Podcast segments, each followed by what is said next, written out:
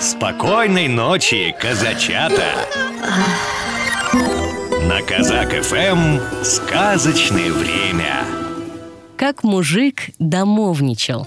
Жил в одной деревне мужик, и постоянно он ворчал на свою жену. Слушай, Жинка, а что это я все пашу, пашу, работа у меня тяжелая, а ты все дома сидишь и ничего не делаешь? Ну что ж, давай поменяемся. Я пахать поеду, а ты дома оставайся. Тут дел немного, заодно и отдохнешь. Так и сделали. Она в поле поехала, а мужика дома оставила. А дел дала ему совсем мало. Хлеб испечь, масло сбить, да клушку с цыплятами покараулить. Вот и все. Всего три дела. Решил мужик поскорее все дела переделать. Вот он всех цыплят на одну ниточку к клушке привязал, чтобы коршун не утащил. Хлеб замесил, печку истопил, посажал в печку хлеб, а сам сел масло сбивать. Бьет он масло, услыхал, клушка кричит. Выбежал мужик, видит, понес коршун всех цыплят вместе с клушкой. Они все на одной ниточке привязаны, ну, коршун всех и потащил. А мужик ему вдогонку кричит. Ай, куда ты? Стой, ах ты, ворона щипаная! Ну ладно, все равно где-нибудь сядет. А я пока пахталку на спину надену и побегу за ним. Пока бегаю, и масло собьется. Два дела сделаю. И коршуна догоню, и масло собью. Эх, точно. Бегал мужик за коршуном, бегал, споткнулся да упал. Ай-яй-яй-яй-яй! Пахталка разбилась, а сметана по земле потекла. И цыплят не отнял, и сметану пролил. Вот тебе и два дела. Ну что ж, надо идти домой. Пришел мужик домой, надо уж и хлеб вынимать.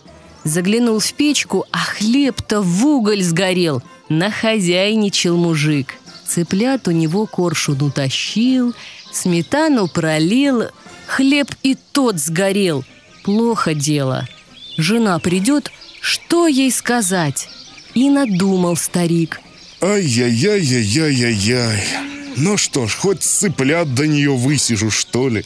Все ж поменьше ругаться-то будет. Положил он яиц в корзинку. Сам залез под печку и сел цыплят высиживать. Тут приехала жена с поля. Стала лошадь выпрягать, а сама думает, что ж это муженек плохо встречает. Хоть бы лошадь выпряг. Распрягла она лошадь и пошла в избу. Мужа нигде нет, а под печкой клушка квохчет. Поглядела она. Батюшки! А там не клушка, а муж. Вытащила его и стала спрашивать. Ну давай рассказывай, что ты дома делал. И стал тогда мужик рассказывать. Тут уж увидела жена, что у мужа ничего с домашними делами не получается. И все у них пошло, как и прежде.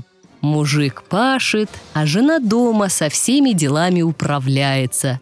Только с тех пор перестал муж жену за безделье ругать.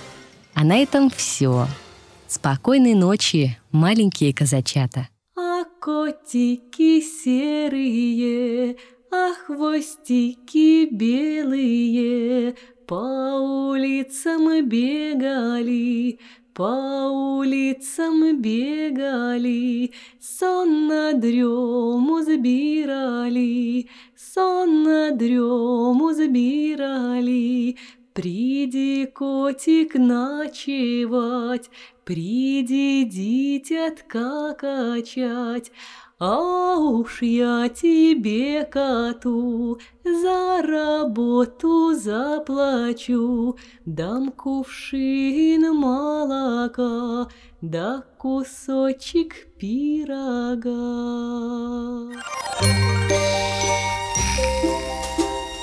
Спокойной ночи, Кубань!